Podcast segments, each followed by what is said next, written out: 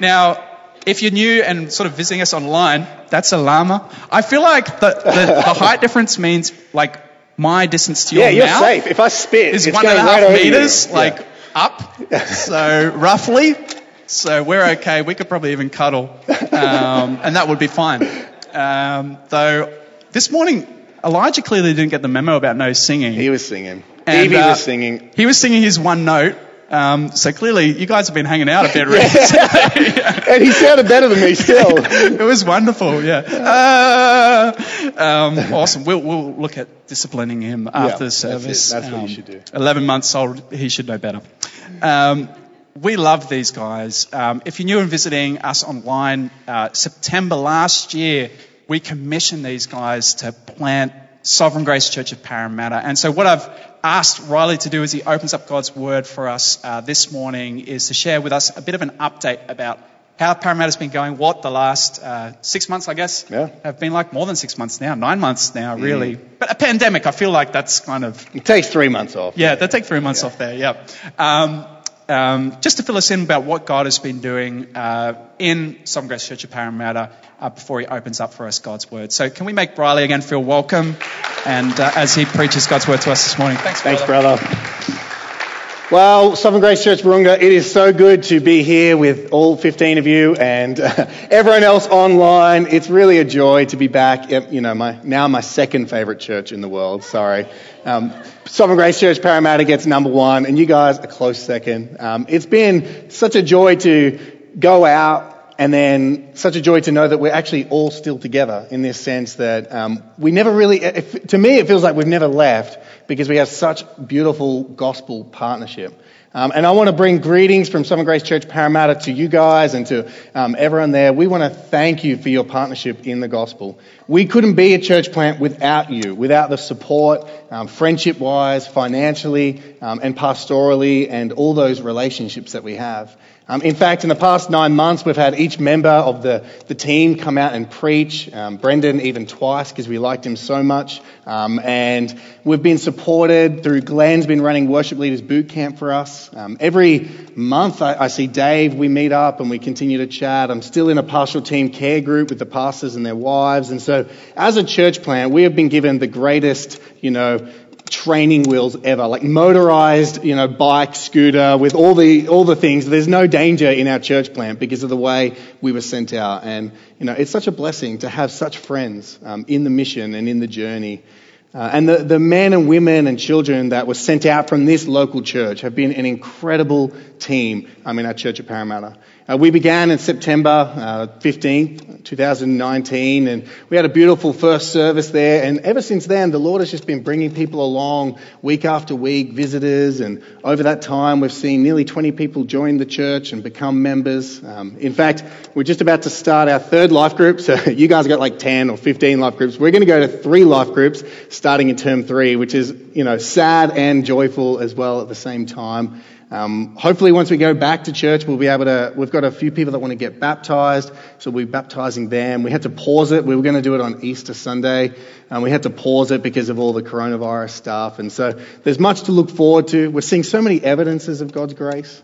People's lives being changed, people's hearts being refreshed in the gospel, people coming from, um, you know, outside of the Christian faith and joining in and actually doing Christianity Explored. We've got a couple of people doing that with our members running that. So the Lord's been at work. It's obviously been a weird time the past three months.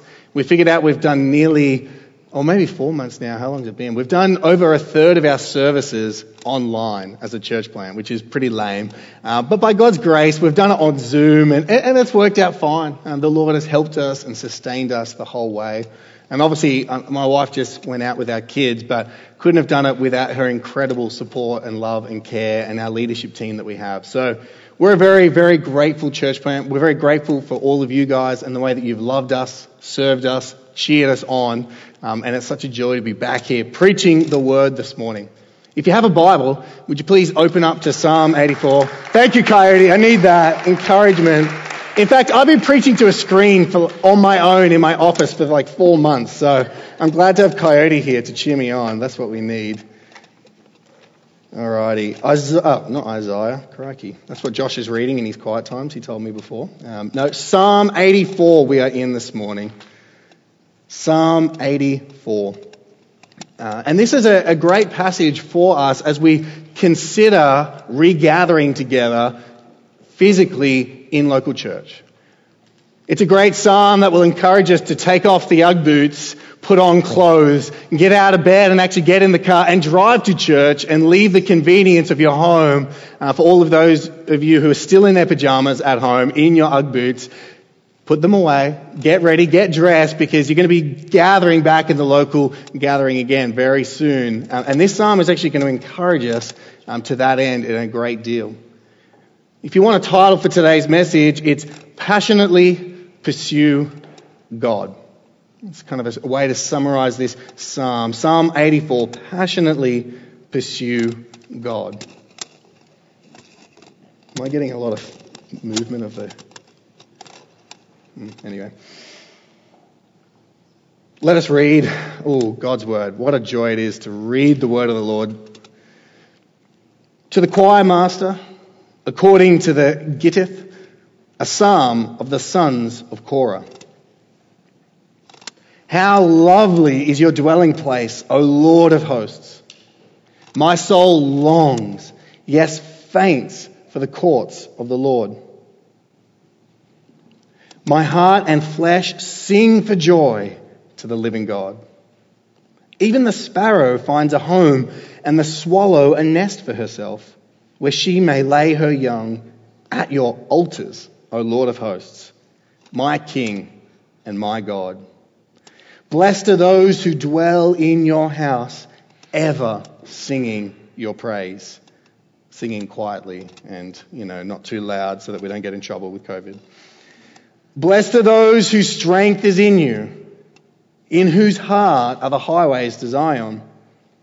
As they go through the valley of Baca, they make it a place of springs. The early rain also covers it with pools. They go from strength to strength. Each one appears before God in Zion. O Lord of hosts, hear my prayer. Give ear, O God of Jacob. Behold our shield, O God. Look on the face of your anointed. For a day in your courts is better than a thousand elsewhere. I would rather be a doorkeeper in the house of my God than dwell in the tents of wickedness. For the Lord is a sun and shield. The Lord bestows favor and honor. No good thing does he withhold from those who walk uprightly.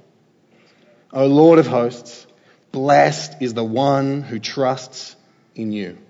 Would you pray with me? Lord God, we pray and ask that you would bless the preaching of your word this morning. In Jesus' name, Amen. You may have noticed that in this psalm, it's a, it's a psalm of pilgrimage. It's a psalm where the, the, the people of God are, are, making their way back to Zion, which is another word for Jerusalem, which is where the temple is. And he's anticipating that day when he's going to be back in the temple courts with his people sacrificing, praising, singing, gathering, and feasting and celebrating together. And so he tells this story, this song that his family and his clan and his people can sing as they make their way back to the gathering place. And it got me thinking, you know, it's school holidays and it's that time where you think about going on great journeys and, you know, that place where you're like, I just want to be there. You know, that place where it's like hashtag blessed, I'm feeling it. You know, this is where I want to go for my holidays. That's kind of what this psalmist is evoking. I don't know where that place is for you. That place where you're like, I just want to go on a journey and get there. For me, it's down the south coast in a little town called Burrill, just south of Ulladulla. There's a campground there which backs onto the beach. It's an incredibly beautiful site with all these gum trees that give you shade by the day and there's grass to lie on at night and the beach is just a short walk down the hill and crystal blue waters and white sand and lots of things to do. It's a beautiful area. And so whenever I even just hear the word, you know, Burrill Pines, which is the name of the campground, I go, oh, you know, hold me back. We want to go. We want to pack the car, do the journey. And obviously when you go camping, it's a massive trek because you have to get everything in and somehow fit it all into the car and then set everything up. But once you've set it all up and you're there, that place, you know, the tent is ready and the beds are out and the fridge is there and everything's there and you can sit down, you can open a cold drink and then, ah, you know, that feeling of just blessedness and joy. Now, that is the kind of uh, feeling that the psalmist is trying to evoke in this psalm. This sense of journey and anticipation of this event where he gets to go to this place. He gets to go to the place that he longs to be at more than anywhere else.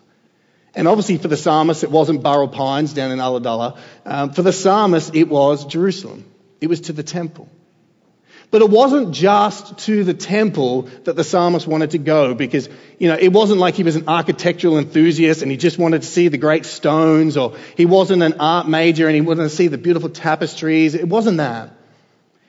The psalmist wanted to get to the temple because of who was in the temple. And it wasn't just his friends and family that would be with him. The psalmist so desperately wanted to journey to the temple because God himself dwells in the temple. The psalmist wanted to make the pilgrimage so he could be in the very presence of God. And that is, you know, really the heart behind this psalm. John Collins, commentary, um, he says this about the purpose of this psalm. The purpose of singing this psalm is to cultivate that delight, to open the eyes and hearts of God's people to this, listen to this, to the staggering privilege of being a welcome guest in God's own house.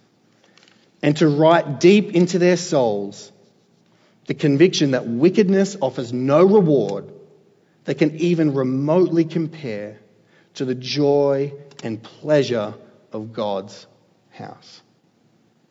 You know, the point of singing this psalm is to stir up in God's people and in himself and in myself and yourself a sense of desire, anticipation, and longing to gather with God's people in God's presence to pursue and engage with God again. That's why this psalm is here. And that's why it's so fitting that we should read and preach this psalm the week before we start to do live gatherings again. It's going to hopefully for you, if you're feeling a bit lagging in your like desire to come back to physical church, you're a bit fearful perhaps, or it's very comfortable by the fire at home. This is a psalm which is hopefully going to inspire that sense of like, I've got to be here. I've got to gather again because I want to be with God's people and I want to be with God in this special way that we have when we gather. So there's one main point that I want us to see from this psalm.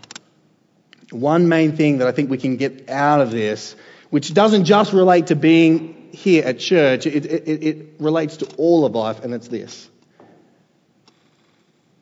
True blessing is experienced by passionately pursuing God. True blessing, that is supreme happiness, is experienced by passionately pursuing God.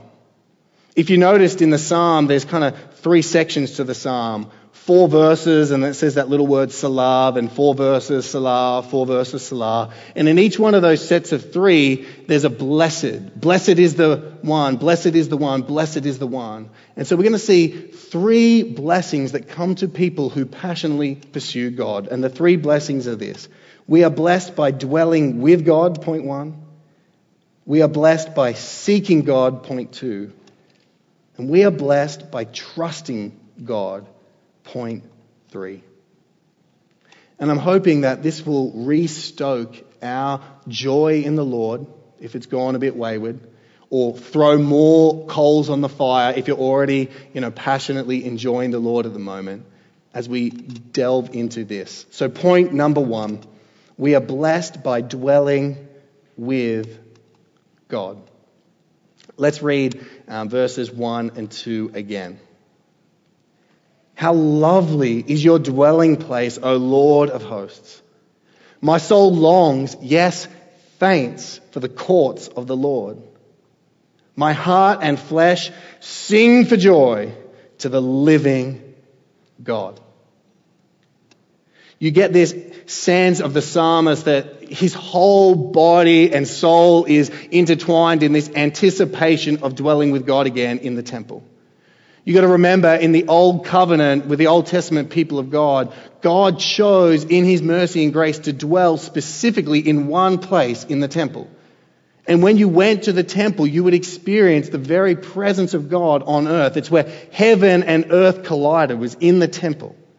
And so the psalmist is so aware of, you know, this reality that he just wants to get there. Look at those words. Like, does this kind of describe, it kind of gives you this real picture. Longing, you know, fainting, heart and flesh crying out to the living God. Because he longs to get to the temple, not just because it's a cool place, but because of who is there. You know, I've started very passionately, obviously, in this in this sermon. Started with a lot of gusto. But for a lot of us, you know, it's not often that we have such passion all the time for the Lord. It might be that you're coming in or you're listening in this morning and you're like, this doesn't really capture my heart right now, today. Um, you know, it doesn't, I don't know the last time I fainted for the courts of the Lord. Uh, perhaps that's you. So why, why is the psalmist so excited? Why is he tripping over in his, in his anticipation of meeting with God again? I believe it's because he truly understands who God really is. You see, so often we get caught up and we get these diminished views of the greatness and grandeur of God. But the psalmist, his eyes are wide open, and so he's got that, that taste and that smell, he's like, I know who he is, and I can't wait to see him again. Listen to how the psalmist explains God in Psalm chapter 16, verse 11. This kind of helps us understand a little bit why this psalmist is so excited to meet with God. Psalm 16:11 says this about God You make known to me the path of life. In your presence there is fullness of joy. At your right hand are pleasures forevermore. So the psalmist is looking on and thinking, if I can get to the temple and meet in the dwelling place of God, then I get to be in the presence of the one who gives fullness of joy. You can't get more full than full, right? And pleasures forevermore. You can't get longer than forever. And so he's got in his mind, if I get there, then I get him. And if I get him, I get fullness of joy forevermore. That's a good deal. Hence the fainting, the longing, the flesh crying out, and the heart singing out for the Lord. And that's why this psalm is here. Because whenever our hearts aren't feeling like this about the Lord, whenever we are lacking that sense of anticipation and delight and affection for Him, this psalm is here to be a prayer for us. To, to tell our soul again, cry out for his presence. Cry out for more of him. So if you find yourself lacking in that kind of zeal and joy this morning, don't be ashamed. Don't be upset. Use this psalm to stoke that joy again. Enlarge the concept of God in your mind by studying who he really is so that you are in line with the psalmist. Ask the Spirit of God to renew and refresh your soul so that you can see truly who it is that we get to be in the presence of.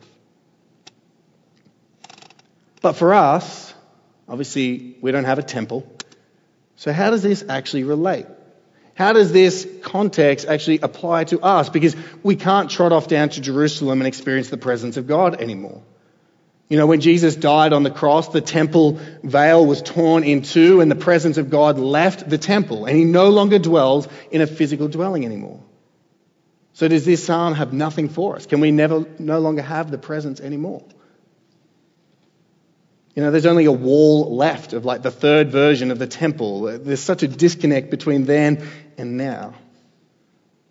But incredibly, through God's Holy Spirit, we actually experience an even greater reality of the presence of God than that was possible for the Israelites. Because we actually, all upon believing in Jesus Christ, received the Holy Spirit in our hearts. And upon receiving the Holy Spirit, we all have the presence of God with us. Each and every single one of us sitting here has the presence of God dwelling in us, the Holy Spirit. It's an incredible, like, it, it blows our mind. We should all be like, what? this is crazy. And it doesn't always feel like that, but that is what Scripture teaches us. But even more than that, not only do we have the presence of God dwelling within us, the Scripture teaches us that we can experience the presence of God in a special and unique way when we gather as His people, as a church. Which is why the physical gathering on a Sunday morning is so important. It's not an optional extra to the Christian life. It's where God promises to bless and dwell his people. If you look at Ephesians chapter, new, uh, new, chapter 2, Paul explains this new temple reality. He says this So then, you are no longer strangers and aliens. This is Ephesians chapter 2, verse 19 through 22. You're no longer Australian, strangers and aliens, but you are fellow citizens with the saints and members of the household of God. Built on the foundation of the apostles and prophets, Christ Jesus himself being the cornerstone, in whom the whole structure, being joined together, grows into a holy temple in the Lord. In him, you also are being built together into a dwelling place for God by the Spirit. The temple is reconstructed through the gathering of his people, the church. The temple, God's presence dwells when we gather as a church. That is why Sunday morning is such a unique and special event. Because God chooses to bless and dwell with his gathered saints when we gather as a church. And therefore, when we get a sense of this, when we understand that actually something special happens here that can't happen over Zoom, that can't happen over YouTube or whatever service you guys use, it can't happen if you just have a quiet time. There's something unique and special that happens when two or three or more are gathered in the name of Jesus Christ. And when we understand that, then we can start to have this same anticipation of the psalmist. We start to think, oh, how lovely is your dwelling place when I gather with the church. My soul longs, yes, faints for the courts of the Lord when I gather with the, ch- you know, on a Sunday morning. My heart and flesh sing for joy to the living God. Once we understand that when we gather here, we get more of God than we would if we weren't. I don't know how it works. I don't know the mechanics. I don't know God's science and how he figures out the measurement of, you know, his blessing and dwelling with his people, but that's what his word says. And so we can begin to anticipate Sunday mornings again in person and start to anticipate the way in which God will bless us and experience more of himself. And we'll experience more joy and more peace and more spiritual protection as we go into spiritual warfare together rather than separately. There's a blessing to be had when we gather. And that's why he's so excited. And that's why we can be excited too. So if this is such a good thing, right, that we can ble- dwell in the presence of God, blessed is he who dwells in the presence of the Lord, and we can actually do that when we gather at church, who can actually access this? You know, because if you start to understand of who God really is, a holy and mighty God, and you start to really look at yourself and know, you really should think, I ought not to be at church. I'm not good enough for church. Because you aren't. And nor am I. There's a, there's a great difference between the holy presence of God and my lived out experience and how I live. My sins and my temptations, my frustrations, my selfishness, my arrogance, my boasting, my humanly creatureliness, and yours too. So, how can we actually dwell in the presence of God? Why would He meet with us? Well, look at verse 3. You'll see that it's not just the psalmy type holy people that get together. Look, even the sparrow finds a home, and the swallow a nest for herself, where she may lay her young at your altars, O Lord of hosts, my King and my God you know, so taken up with he is this image of being in the presence of God that he's like, oh man, I wish I was a sparrow because then I could like just fly into the temple and always be there. I could even have children and we could live in the temple. How good would that be? And we could be over the top of the altar. And at the altar, we could see the sin sacrifice and we could see the way in which God bridges the gap between sinful people and a holy God. The sacrifice of an animal for the sins of his people so that a holy God can meet with a sinful people. And so he wishes he could be near this altar, smelling the, the smell of the burnt animals going up and knowing that God is a merciful and gracious God. And it's here at this altar that we can find access into the presence of God. Because the altar was only ever a shadow of the altar that was to come. The shadow of the cross where Jesus Christ, the perfect sacrifice, would be sacrificed on an altar outside the temple so that all types of people from all nations, from everywhere, could be in the presence of God wherever they gather as a church. They didn't need to go to Jerusalem anymore. The bridge has been gapped by Jesus Christ on the cross. And so he longs to be near that sparrow so he can experience more of that beautiful, incredible imagery of the connection between God and man through sacrifice. Hebrews chapter 10 tells us this how Jesus meets the gap.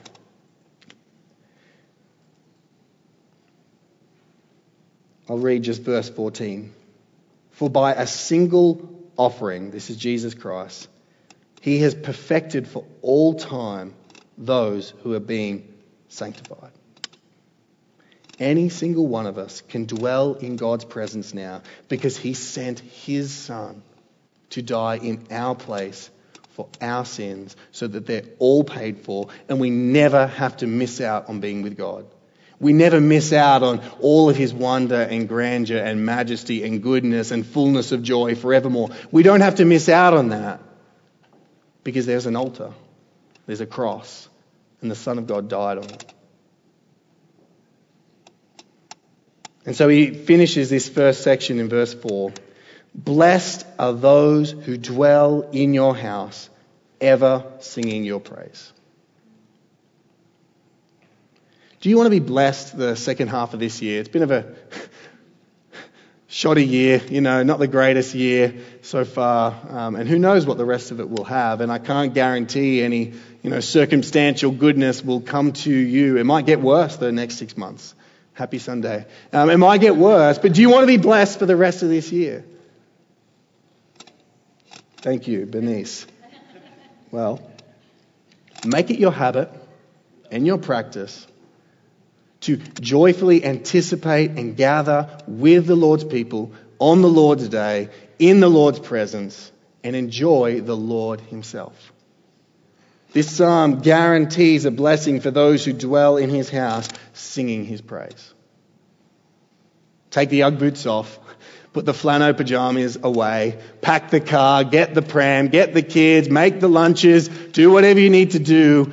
If you want to be blessed, gather with God's people, dwell in His presence in that unique and special way. I wouldn't want you to miss out on it. I don't want to miss out on it. I can't wait till we start to gather at Parramatta again because I'm anticipating the Lord will meet us in a unique and special way, different to over online. True blessing is experienced by those who passionately pursue God. And in point one, we saw it, we pursue God by dwelling in His presence. But what do you do when you're not here? What do you do when perhaps for some of you, you can't actually regather again? You actually, by your, your sickness or your vulnerability or um, the way you care for someone, you actually can't gather um, at church on a Sunday and you're, you're, stuck on Zoom or YouTube, sorry. Um, that's what you guys use, right? YouTube, yeah. Um, what do you do if you can't actually be with the Lord's people? Well, that's where Psalm, uh, point number two comes in. Point number two is this We are blessed not just by dwelling with God, that was point one, but by seeking God, point number two. You see, remember the context of this psalm. The psalmist is writing a song for people to sing as they journey towards the temple. They are not yet in the temple. Yet, if you look in verse 5, he says this Blessed are those whose strength is in you, in whose heart are the highways to Zion. You see, this is a song to sing when you're not actually at church. This is a song to sing when you are outside of the meeting of God's people in God's presence. And that there's actually a blessing attached to those who joyfully anticipate that. To those who seek God even when they are distant from his physical presence, as it was in Israel. And for us, church in this time. There's a song that we can sing Monday through Saturday. And so this blessing is for those, look at verse 5 again, those whose strength is in you, in whose heart are the highways to Zion. As they go through the valley of Baca, they make it a place of springs. The early rain covers it with pools, and they go from strength to strength.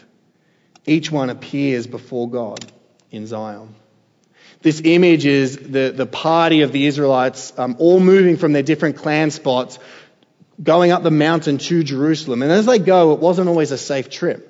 There was desert, there were thieves, there were robbers, there were, you know, wild animals. And so as they went over two or three days or four or five days, however long it took their party to actually make it there, there were various dangerous spots along the way various points where it would have been easier to pack up the caravan and head home because of the fear, the danger, the drought, you know, the heat, all that type of stuff.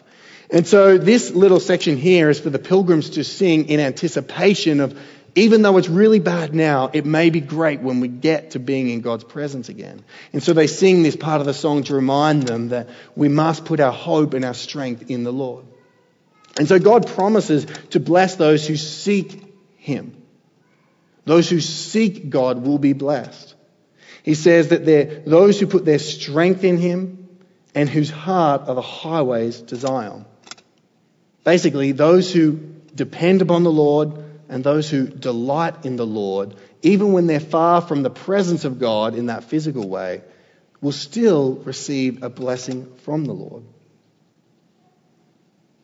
There's going to be many times over the next six months where we're going to be absent from the gathering uh, where people listening in at home will feel isolated, lonely, feel like the, the circumstances, the valley of Baca, so to speak, um, is dry and dusty, and that your soul is feeling um, unreplenished. You, you, start to, you know, believe the worst. You start to feel distant from communication and fellowship. You start to feel unloved. You start to feel like God's not present and not here with me.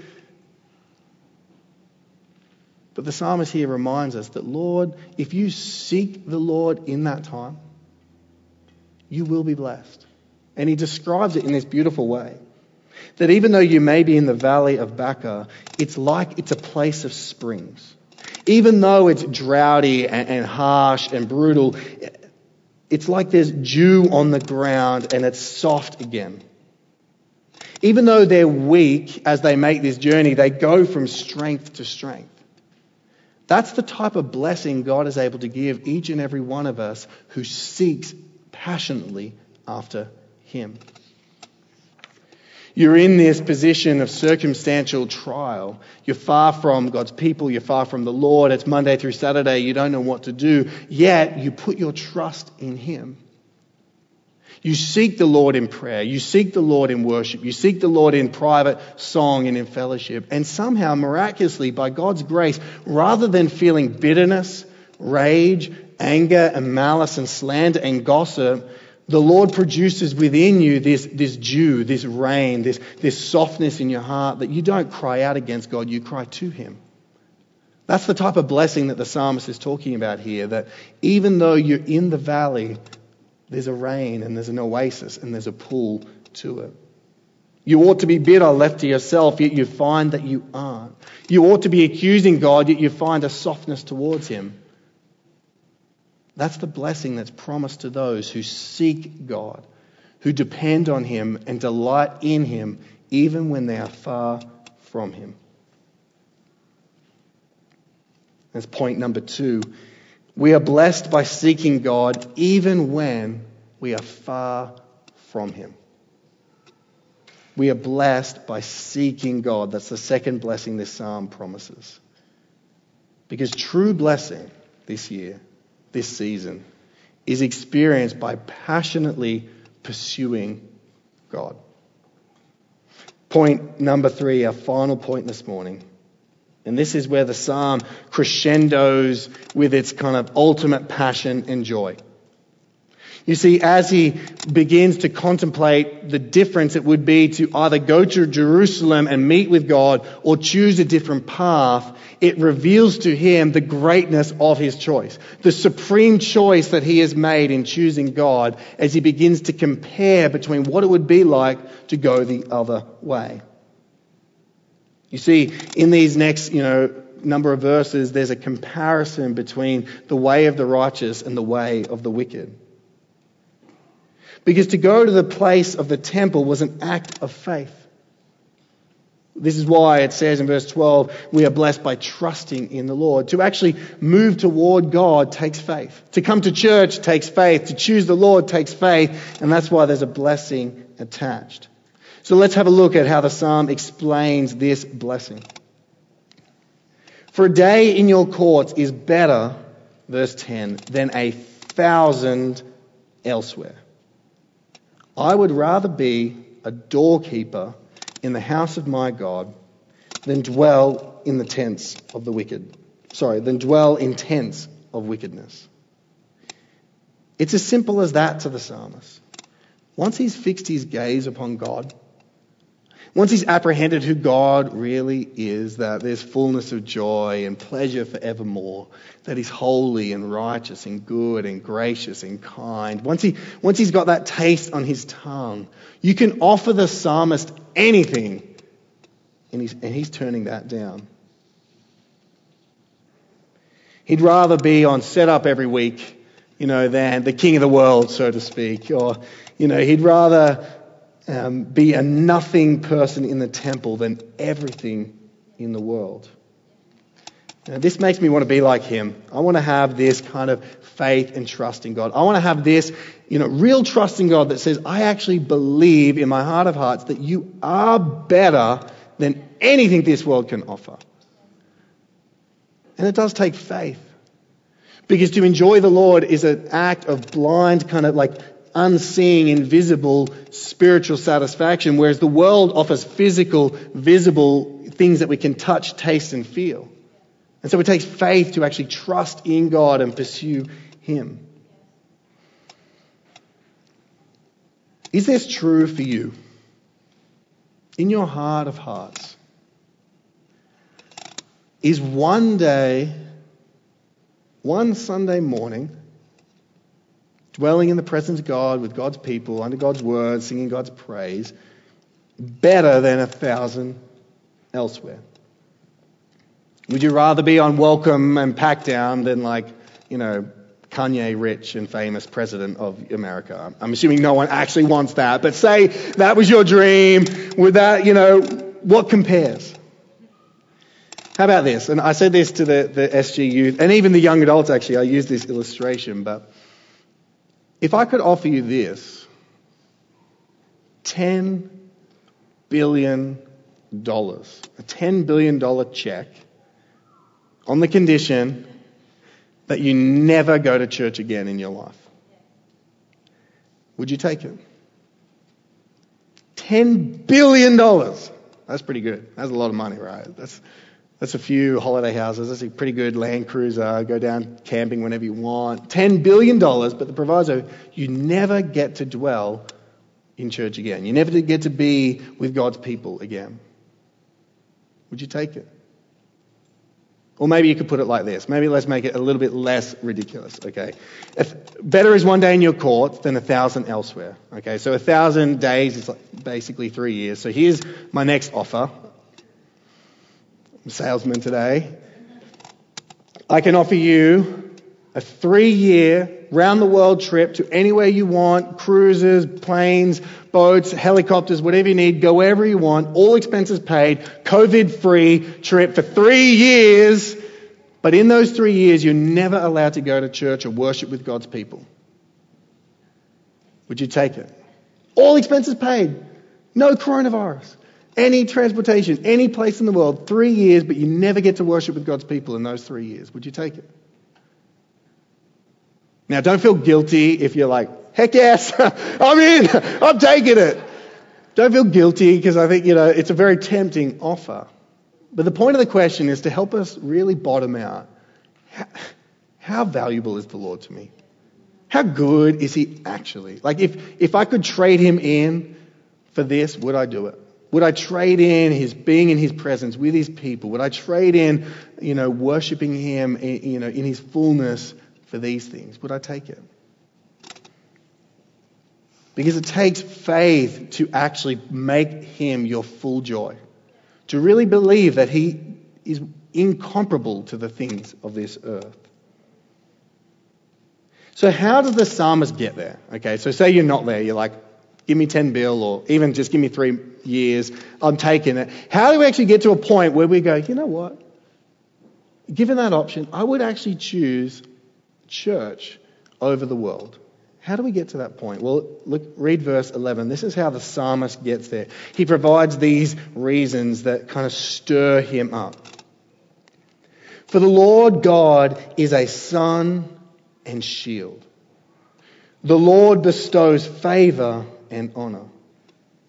And no good thing does he withhold from those who walk uprightly.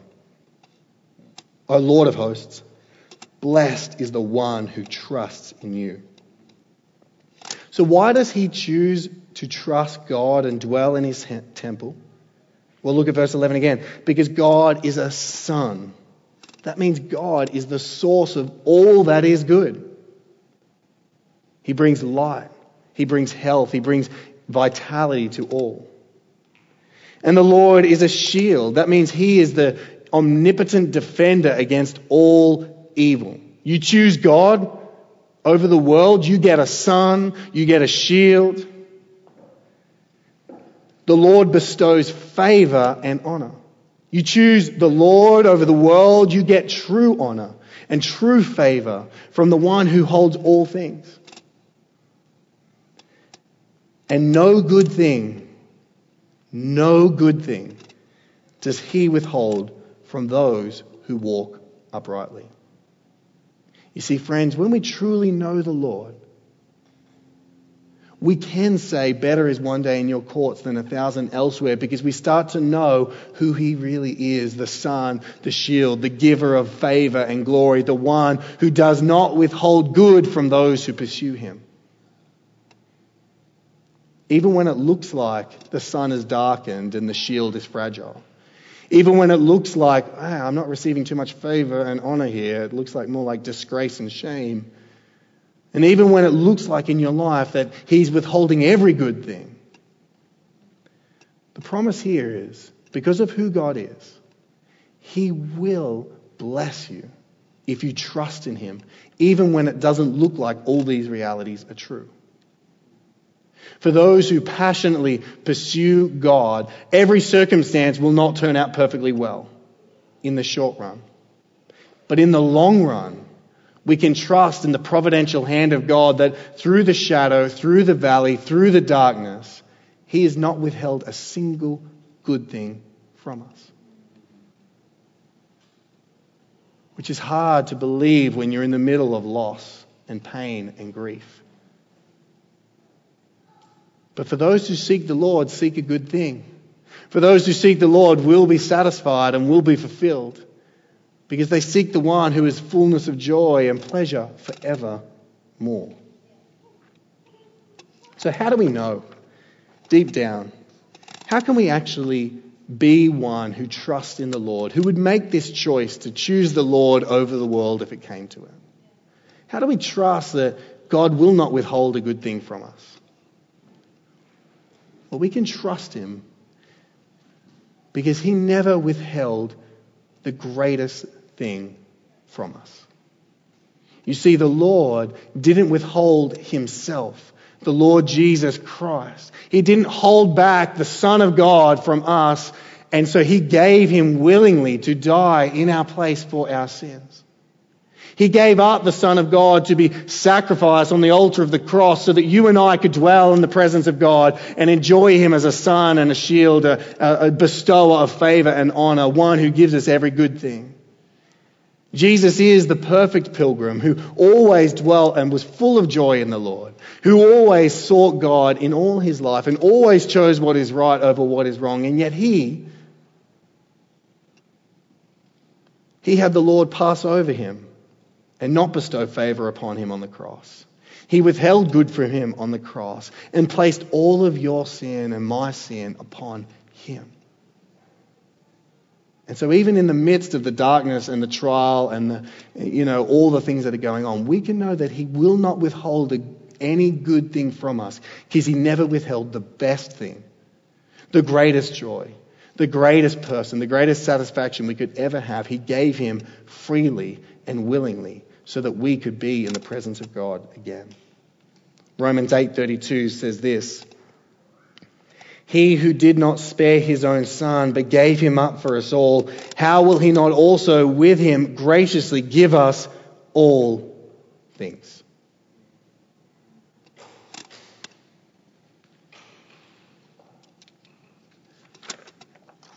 True blessing is experienced by passionately pursuing God, by trusting in Him and actually choosing Him over the flights and fancies of this world.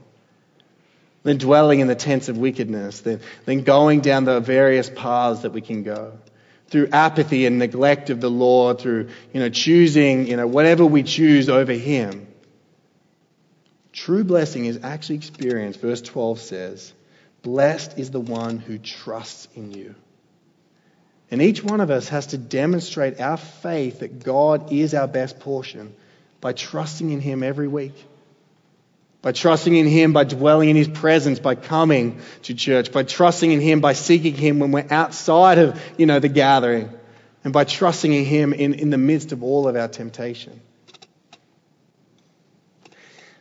My hope is that as we read the scripture this morning and, and read this psalm and, and experienced the psalmist's joy of the Lord, that it stirred something in you. Or even reflected back to you a, a lack that you don't currently, like something that's lacking that you don't quite have right now. This sense that I need more of God. I need more of His presence. I need more of His strength. I need more of His goodness and favor. I want Him. I'm sick of, you know, wherever I've been going for satisfaction and for entertainment and for, you know, filling up or distraction. I want more of Him. Lord, help me. And if you're anything like me, you're feeling weak, you're feeling, you know, that just, you know, tiredness and weariness of just this season. May this psalm be an encouragement to you to seek the Lord again, to passionately pursue Him. Because if you do, this psalm promises you that you will be blessed. True blessing, supreme happiness, joy and strength, favor and honor, sun and shield, the joy of the Lord in your midst. Let us pray.